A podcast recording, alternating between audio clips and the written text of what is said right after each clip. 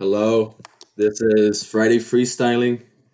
Uh, I'm your host, Sergio. Parth wasn't able to make it today. I would say he's in a better place, but he's definitely not. He is. I hope he's resting Not- right now in peace, man. I hope he is uh, resting, but yeah, definitely not in peace. You know. uh, uh, and I'm today. Our our guests are Jacobo Nieto from um, from Galicia and Peter Nikonowicz from Poland. And Aren't you like a refugee, Peter? No, what are you talking Oh, about? man, sorry. I just always feel like World War II wasn't that long ago, long ago and such. Like, I don't know Okay. how how much it affected you. Uh huh. No, my grandparents were here before World War II. oh really? Yeah. What, what did they get? What did they get here? What? No, what? Why did they get here? Um, I don't know the story, but I don't know the story behind that. I have to. I have to ask my dad, I guess. Those are really good stories. Finding out like how your family. Yeah, Yeah.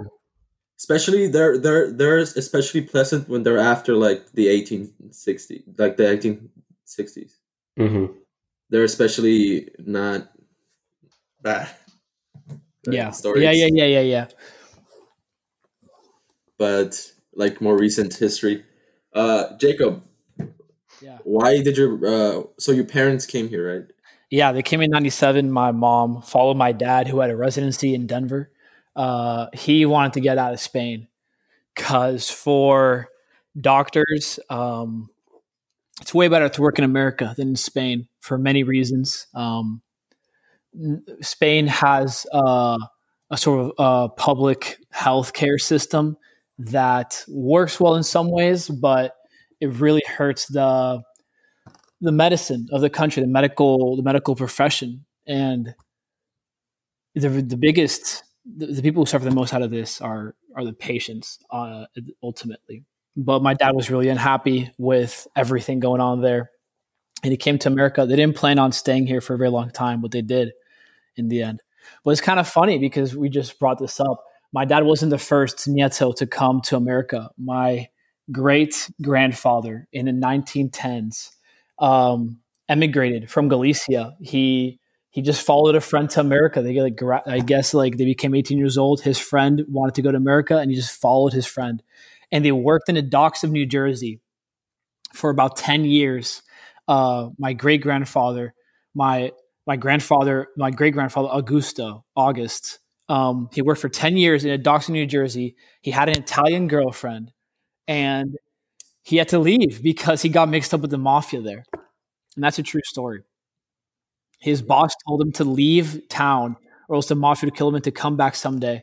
Well, you know, he never did. He stayed around in Spain. You know, he lived his life there. And my dad was born there, but my dad came to America to to continue. No, this is completely true. This is completely true. I can see Peter from my from my bathroom doubting the story. But this is true. And then my dad came back to America to finish what my great grandfather started. That's crazy. and did he explicitly say this or or or is that how you feel Oh no, my dad's never said he he finished what my great grandfather started, but I feel like, yeah, I do feel like my dad finished uh, or continued a story where my great grandfather left it off. That's very interesting. Um, my parents came with me. Actually, I came with my parents. Um, I came initially when I was like one, because like the the driving reason for any immigration, right? Work, and then went back to Mexico, and then three years later we came back. I was like four to San Antonio actually for like a year, Nice. and then we moved to Houston for work. Every time it was for work, right? You guys went back to Mexico, or your parents went back to Mexico for work also? No, we went back to Mexico because we had like a like uh we had like land there, right? Yeah. And hey, but home like that was our home. We had a we had we had a home. We had when we when we when we went back, we had um, like the way that some like small stores in Mexico are are arranged is that the front of the house is a store, Yeah. right, of the home, and the back of the home is your home. So we will sell, we will sell like beer and and and chips and all that. It was like a convenience store, right? And people would pass by. It was like a road. It wasn't even paved. I don't remember. Like I don't think so when I was there. Uh, but it was a, a like a road, and people would pass by, and they would like buy stuff. And I remember fondly that you know those like um, pacifiers that are like rubber, like a yellow rubber, and they have honey inside, or like like a some sort of uh, like they have um, corn syrup in it inside. And well, what I would do, and they come like in this like row, like a package of a row, right? And I would get them, and I would bite bite the pacifiers, right from the store. I would just get them, and then I would I would bite the pacifiers and drink the corn syrup from the inside. And then I did not know.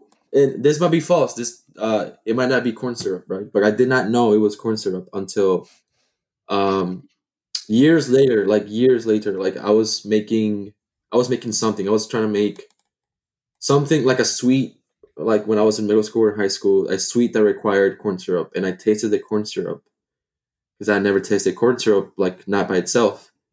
And oh, oh and it just brought back those memories. Oh the inside of the wow. of the pacifier is corn syrup right? And yeah Had you thought about that memory at all before you tasted the the corn syrup many years later?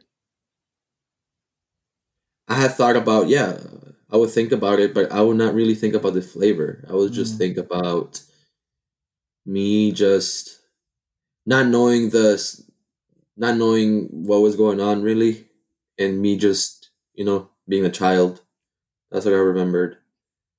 Being kind of oblivious to the situation, you know, the financial struggles, the, the stress that was brought upon my family uh, but but you still feel it, right? It's in the air. It's kind of uh, it's very subliminal and and like most like even like a dog would feel it. I feel like they they understand um, when something is wrong, and I feel like and I feel like I understood that something somehow I understood something was wrong, even though I was innocent and and on a much more real sense oblivious, right? Because I didn't understand, but that's what I remember.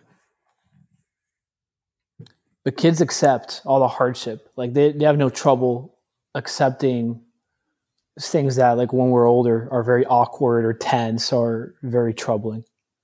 Kids will like Yeah, like what you said, like you were aware in some way, like you knew like things were tough, but like I mean, did you feel like you had a problem with it? Did you feel like it was tough on you? Um, actually, that's a very interesting point. I did not, and I and I always think about that because I think power, the feeling of powerlessness when you're a child, definitely, it's like a it's like a warm blanket, right? Because you can't do much about it, about the issues around you. It's like, oh, it's just how I'm going to live. But I've noticed that the more opportunities you have, the more chances that you have to fix something, to do something, and you don't get to do it, or you regret not doing it um, the more you dwell on it, right? Because you could do it. It's just the concept of of uh, being able to do it. Sometimes we don't even want to do something, right? But the fact that that um, it, that is taken away from us when we, when we grow up, having it uh, been there, right? So maybe like uh, with the quarantine, right? Maybe maybe uh, we we weren't very uh, we weren't the people that would go out a lot. But the fact that we can go out now is still bothersome, right? Because we can't. It's just a concept. Yeah. It's just a concept. Yeah, the concept of it. This uh, actually, so I just remembered when I was in high school. I in my neighborhood, in my old neighborhood, there was a there was a like a white husky, right? This old like beautiful white husky, but it was always dirty. and it looked sometimes it was clean, but sometimes it was it just looked like it went into a like into a ditch and just swam in there with the tadpoles and all of it and like all, all the uh, Houston uh, guck, right? And when I would when I would come home from the from high school, where the bus would drop me off, it would follow me. And for the first, I don't know for how long it followed me. Maybe for like months. It followed me. Maybe a year. I don't know. But it followed me, and for the first like for a while, I was just scared of it. Right. Somehow, for some reason, I knew that I I was convinced that it was there to hurt me. When when the dog never intended never did anything for me to believe that it that it was going to hurt me. But it was just the fact that, that I think that the husky, such a beautiful and prized dog, right? That it was loose, um, that it was loose, and it looked kind of it had like a couple of scars here and there. The fact that it was loose, it it uh, it made me very is the word wary, weary, Mhm. Yeah. of of it, right? Because it's just something strange. Like there's no way like it's too good to be true, right? That this husky is just following me around to follow me around. And then so I was just avoid it, right? Sometimes I would give it food, so he was standing in front of my house. But I would just avoid it, right? Avoid the husky. And and and, and there was this sort of uh sort of tension between us without there having to be any tension because the dog didn't do anything to me but follow me. Right? It was intrigued by me. It wanted to be with me. Um and honestly like i shouldn't have had any problem with with a dog following me it was just following me it wasn't asking me for anything. It wasn't uh like hurting me or harassing me or anything. He was just i guess he just wanted companionship.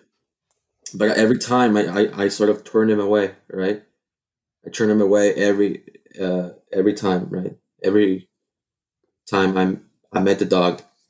And I don't know. I, I feel like his his uh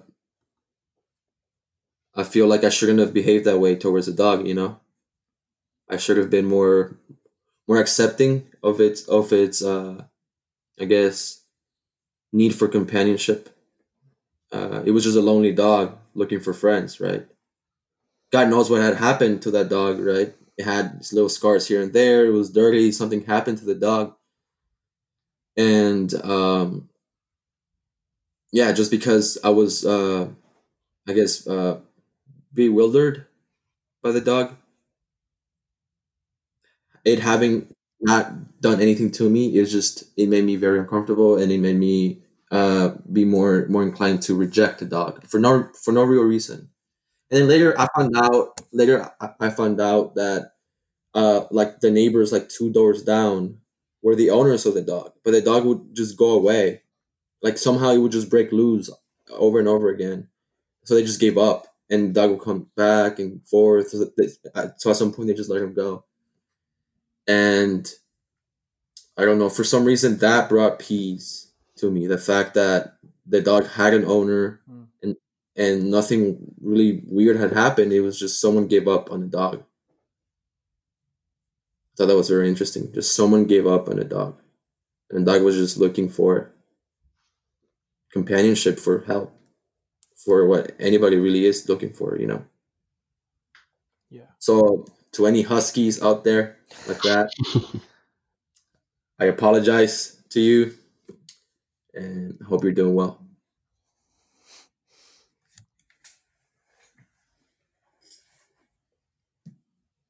how are you doing peter I'm doing all right.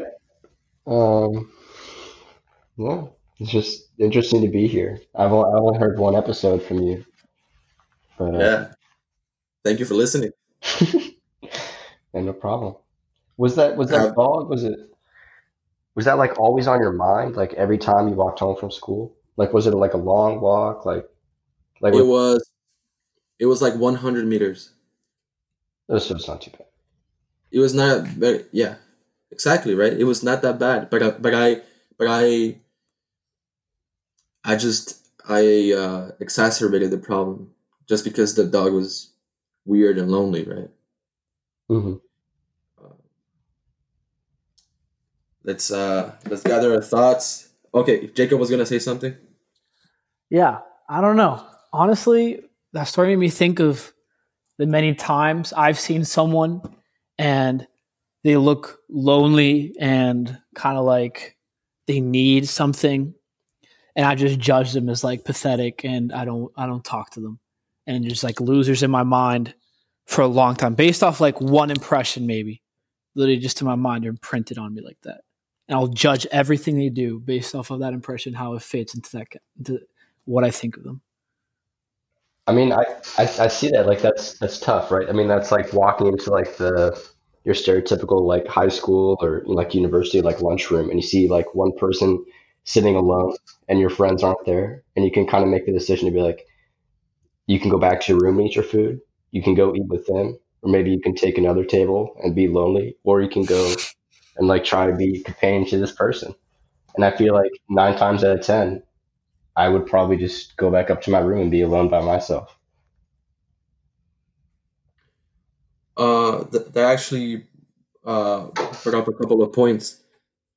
Jacob, first Jacob, um, how why do you think that when a when when your first impression of a person is like them being in need or somehow being broken in your mind, right?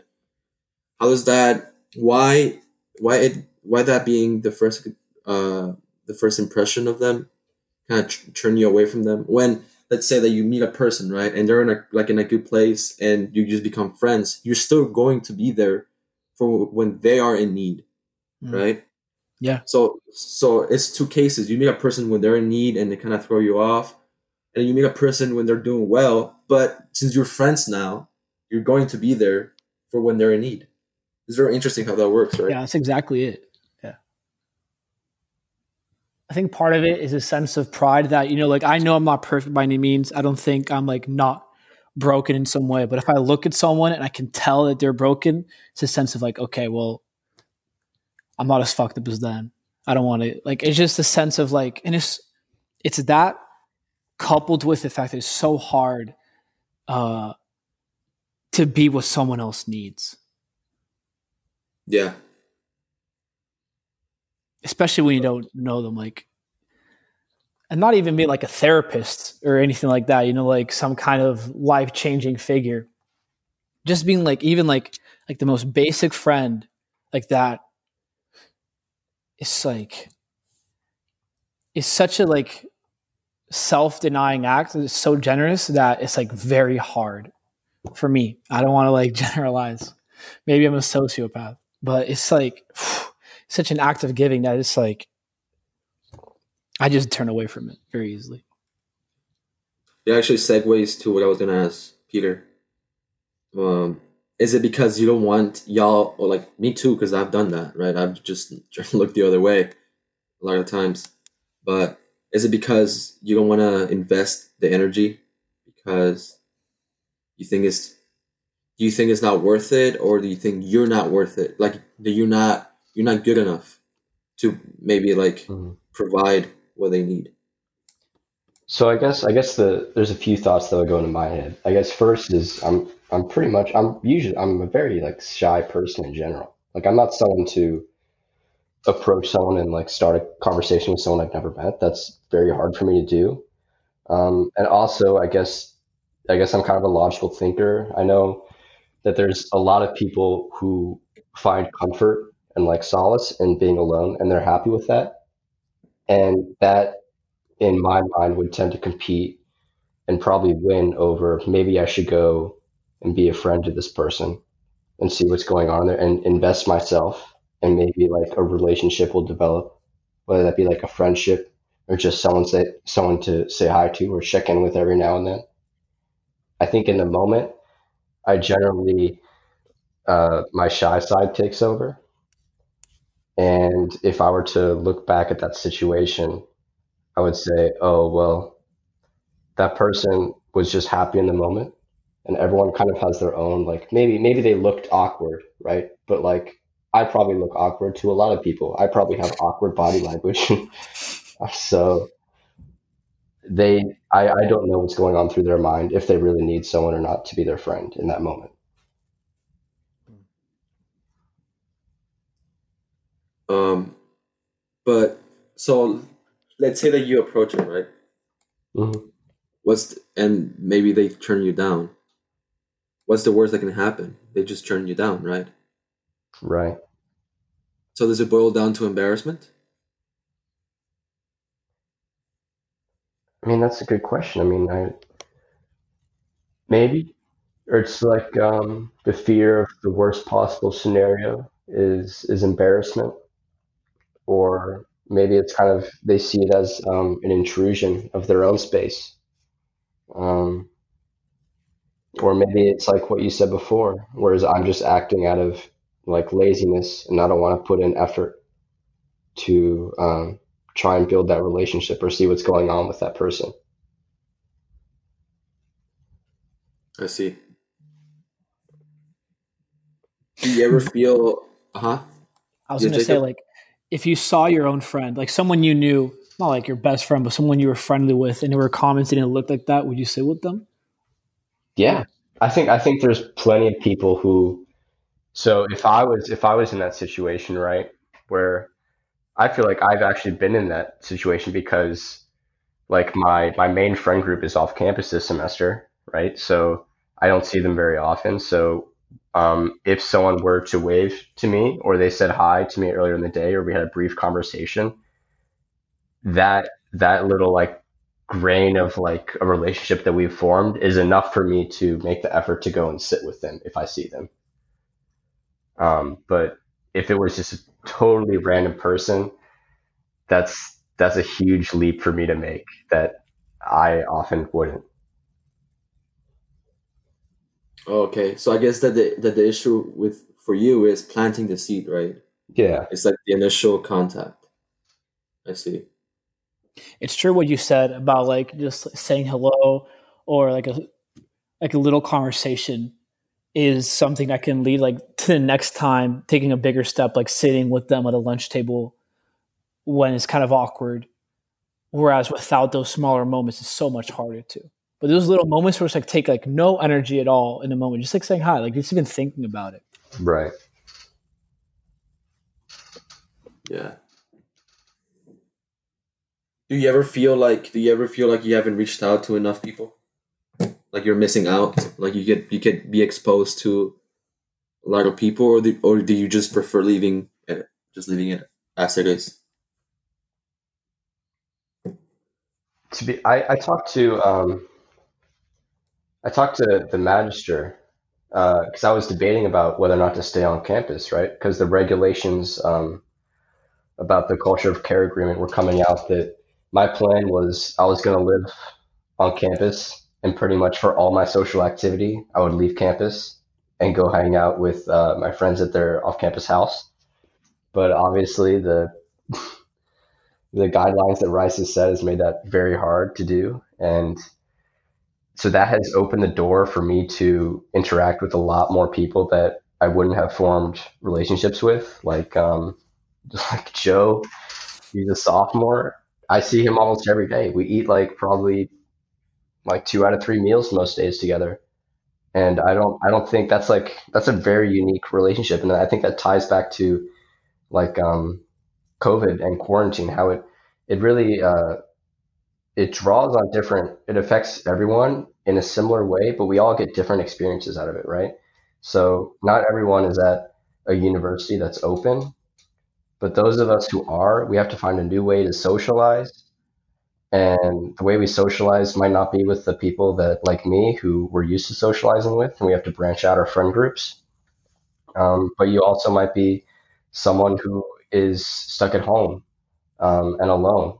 And in a way, a lot of us are alone now because of quarantine and COVID, but um, that might be the main effect for them. And they find out something personal about themselves in in their own head, right? That being alone um, whether that be like a new passion or that they miss out on a certain relationship in their life, right? So it may be like that one friend that they didn't really think so much about was actually super important to maybe like their mental health or just being there for them. But now that that is out of the picture, they realize how valuable that is to them. That's the husky, man. That's the husky. You know? Yeah, we have to be thankful for those huskies in our life. Um, I was also thinking That's just kind uh, no, but uh huh. about what you said about being thankful for the Huskies. That's kind of the deal with the Huskies, though. That in the moment, like you're not grateful for the Huskies at all. They're kind of annoying, and in your scenario, they're they're potentially dangerous.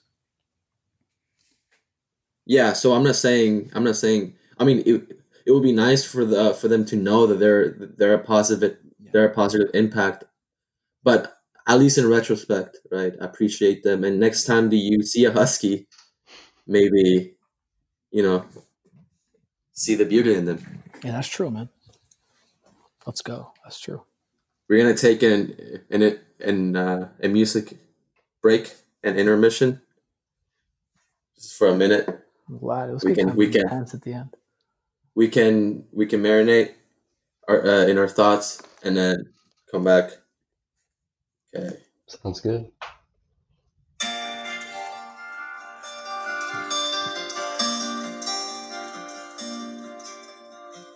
I don't write cause I don't think.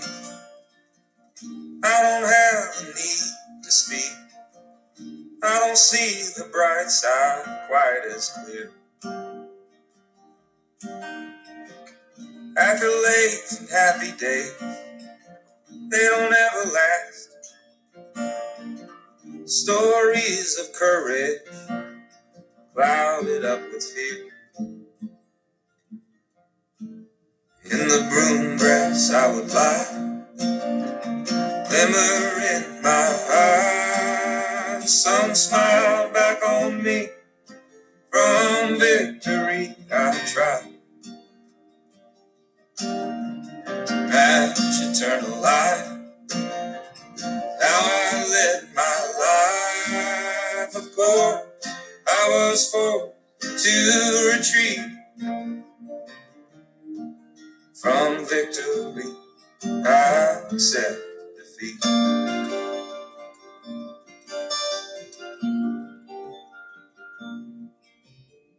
Waxy green and yellow wall. That's beautiful, man. Jacob, how does that song make you feel? I love that song. Everything about it is amazing. Who wrote that? Or who sings it? Oh yeah, this song is called "Victory" by the Avett Brothers. Please don't copyright us. we are not monetized. We are not. We're just a small money. business, man. No, we're not. No We're- kind of business. Not No, we're no kind of business at all. Yeah. Do you do you uh frequently listen to the lyrics of a of a song, or do you just vibe with the music? No, I try to listen when I can. Interesting. If I, I can think- understand the I- lyrics. generally generally speaking, I feel like I'm drawn in by the melody, and then you kind of get the the deeper understanding later on when you start listening to them to the lyrics, and you get a greater appreciation for it. But there, I mean, there are a few songs where I feel like you're drawn in by the lyrics themselves, and then the melody follows. But I feel like nine times out of ten, it's the melody. I think a song that for me I like purely for the melody is "Stir Fry" by Migos. The beginning, I love it so much. It's so good, but I don't know what what's like what they're talking about with "Stir Fry." What is like drugs or sex or something? I don't know. I, I'm looking at Pete, but I don't know. Like, I, I mean, I, I like the beating so much. It sounds amazing. Like even the way they say "stir fry," the lyrics, but I don't understand it at all. I feel like I feel like for most pop or like rap, like pop pop rap songs, I'm in it for the melody. Unless it's like something very meaningful, like if it's like Nas, like some, like some old Nas music, like I'll I'll read deep into the lyrics.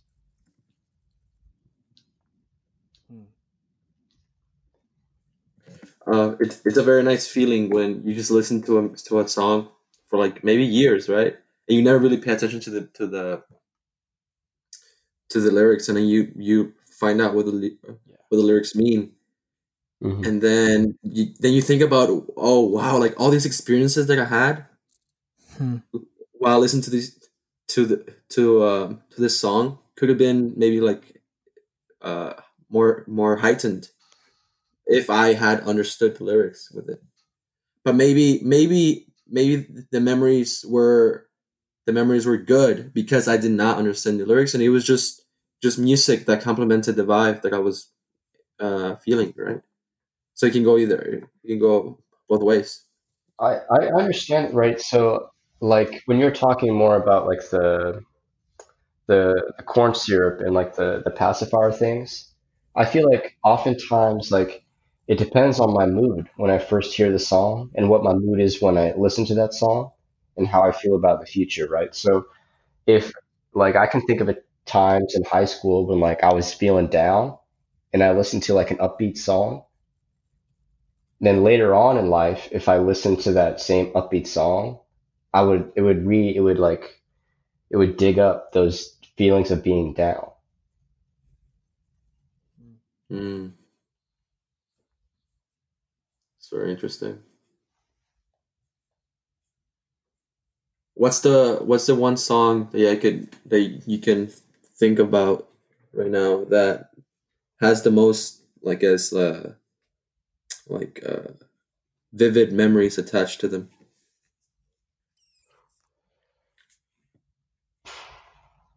Probably, probably some of like those 2000 pop songs. Like, I don't know, something they'd play at like a like a middle school party. You know, I see. that that draws on that draws on like a lot of like positive memories, like some old like 2000s, mid 2000s pop.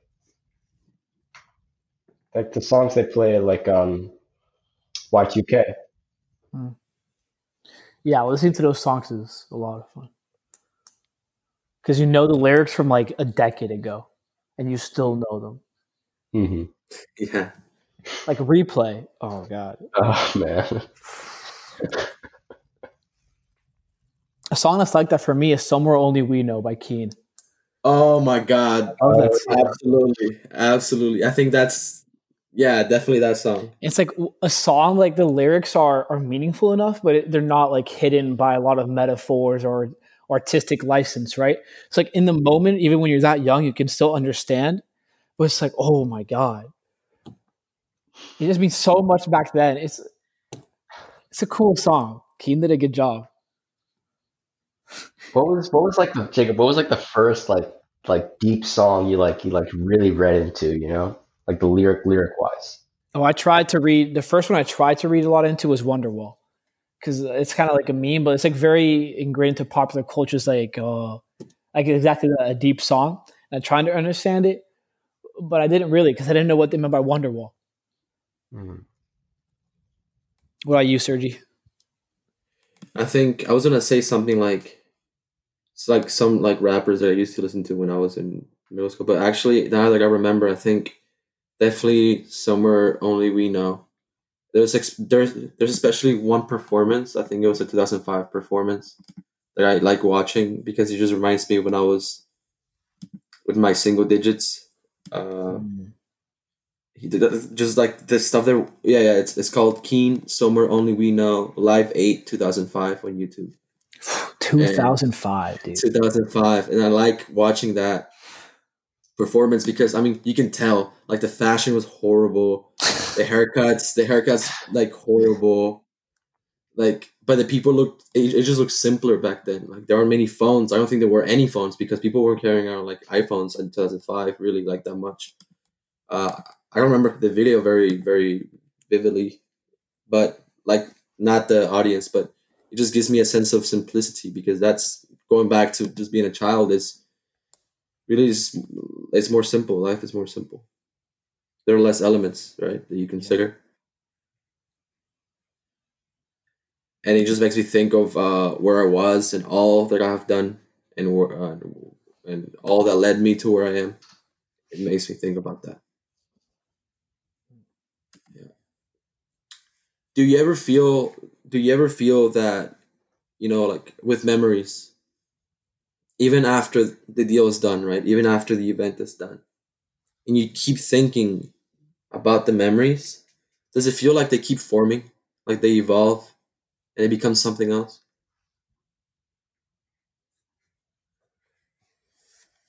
I mean, I, I, I think I get what you're saying, but I know that that's like an actual thing, right? You can have like the falsification of um, memories. I think there's a famous psychology study. Um, I think it deals with it asked participants like where they were on um, 9/11, and somehow I think it was a like a longitudinal study. I'm not sure if I'm right, but I think it's they kind of ingrained these memories in these people where they were like their memories evolved way after the event because they kept recalling them. So you can have like where people can give you like a false like a false memory or a recollection. Like um you can imagine like going to Disney World when you were little, but maybe that never happened. And you just keep thinking about it and thinking about it. And maybe like someone encourages you to think about it more, like they're messing with you, but then it just becomes part of your own memory that you had this whole experience in your head that never actually happened. Yeah. That's so that's that's like a memory that it's I guess like it's stationary in time, right? It just changed it just what happened at that specific time, at that sliver of time changes, right? But I'm more talking about let's say that you had like a that you had like a nice time with a group of friends, right? And then for some reason like you stop talking to that group of friends. And then you think about oh like oh uh today we, we could have done this right? But i can't anymore because i don't have access to that group of friends. This could be anything. It could be maybe your parents just any type of relationship right? But then so so you so now now you create this false memory right? And you know it's kind of false right? But now like now these things are happening you know? So so these things are happening in your head right? That oh we, we uh we could have experienced this and that. And the next time you think about it you keep adding to the memory. And it's almost like and it's almost like those people are still living with you right? And interacting with you until somehow it, it just becomes harder and harder for you to form new memories. And then the, the little like uh yes you can call them like uh the connections die off right? And then that's what for like letting go is i guess. But does that ever happen to you?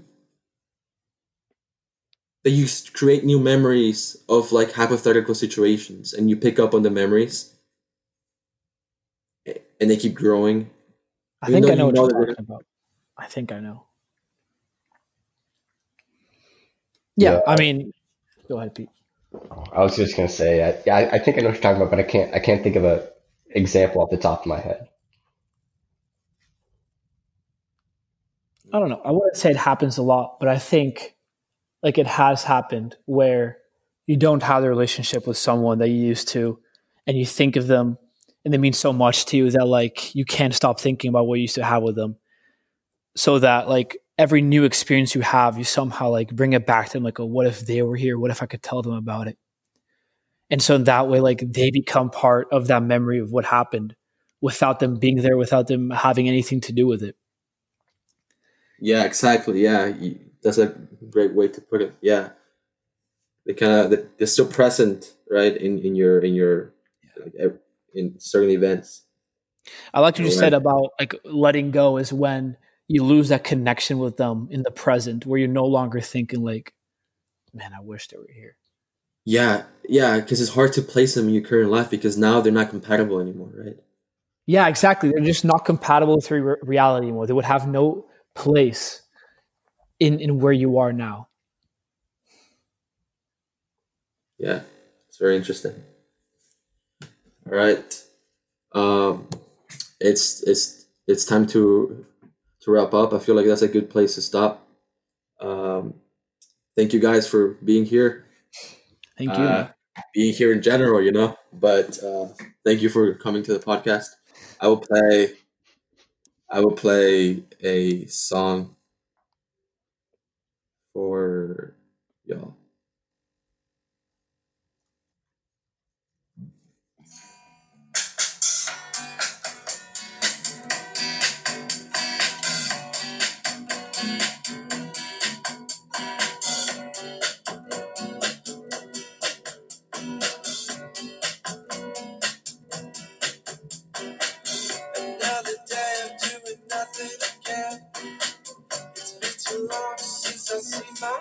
And this song is called Sea of Lettuce.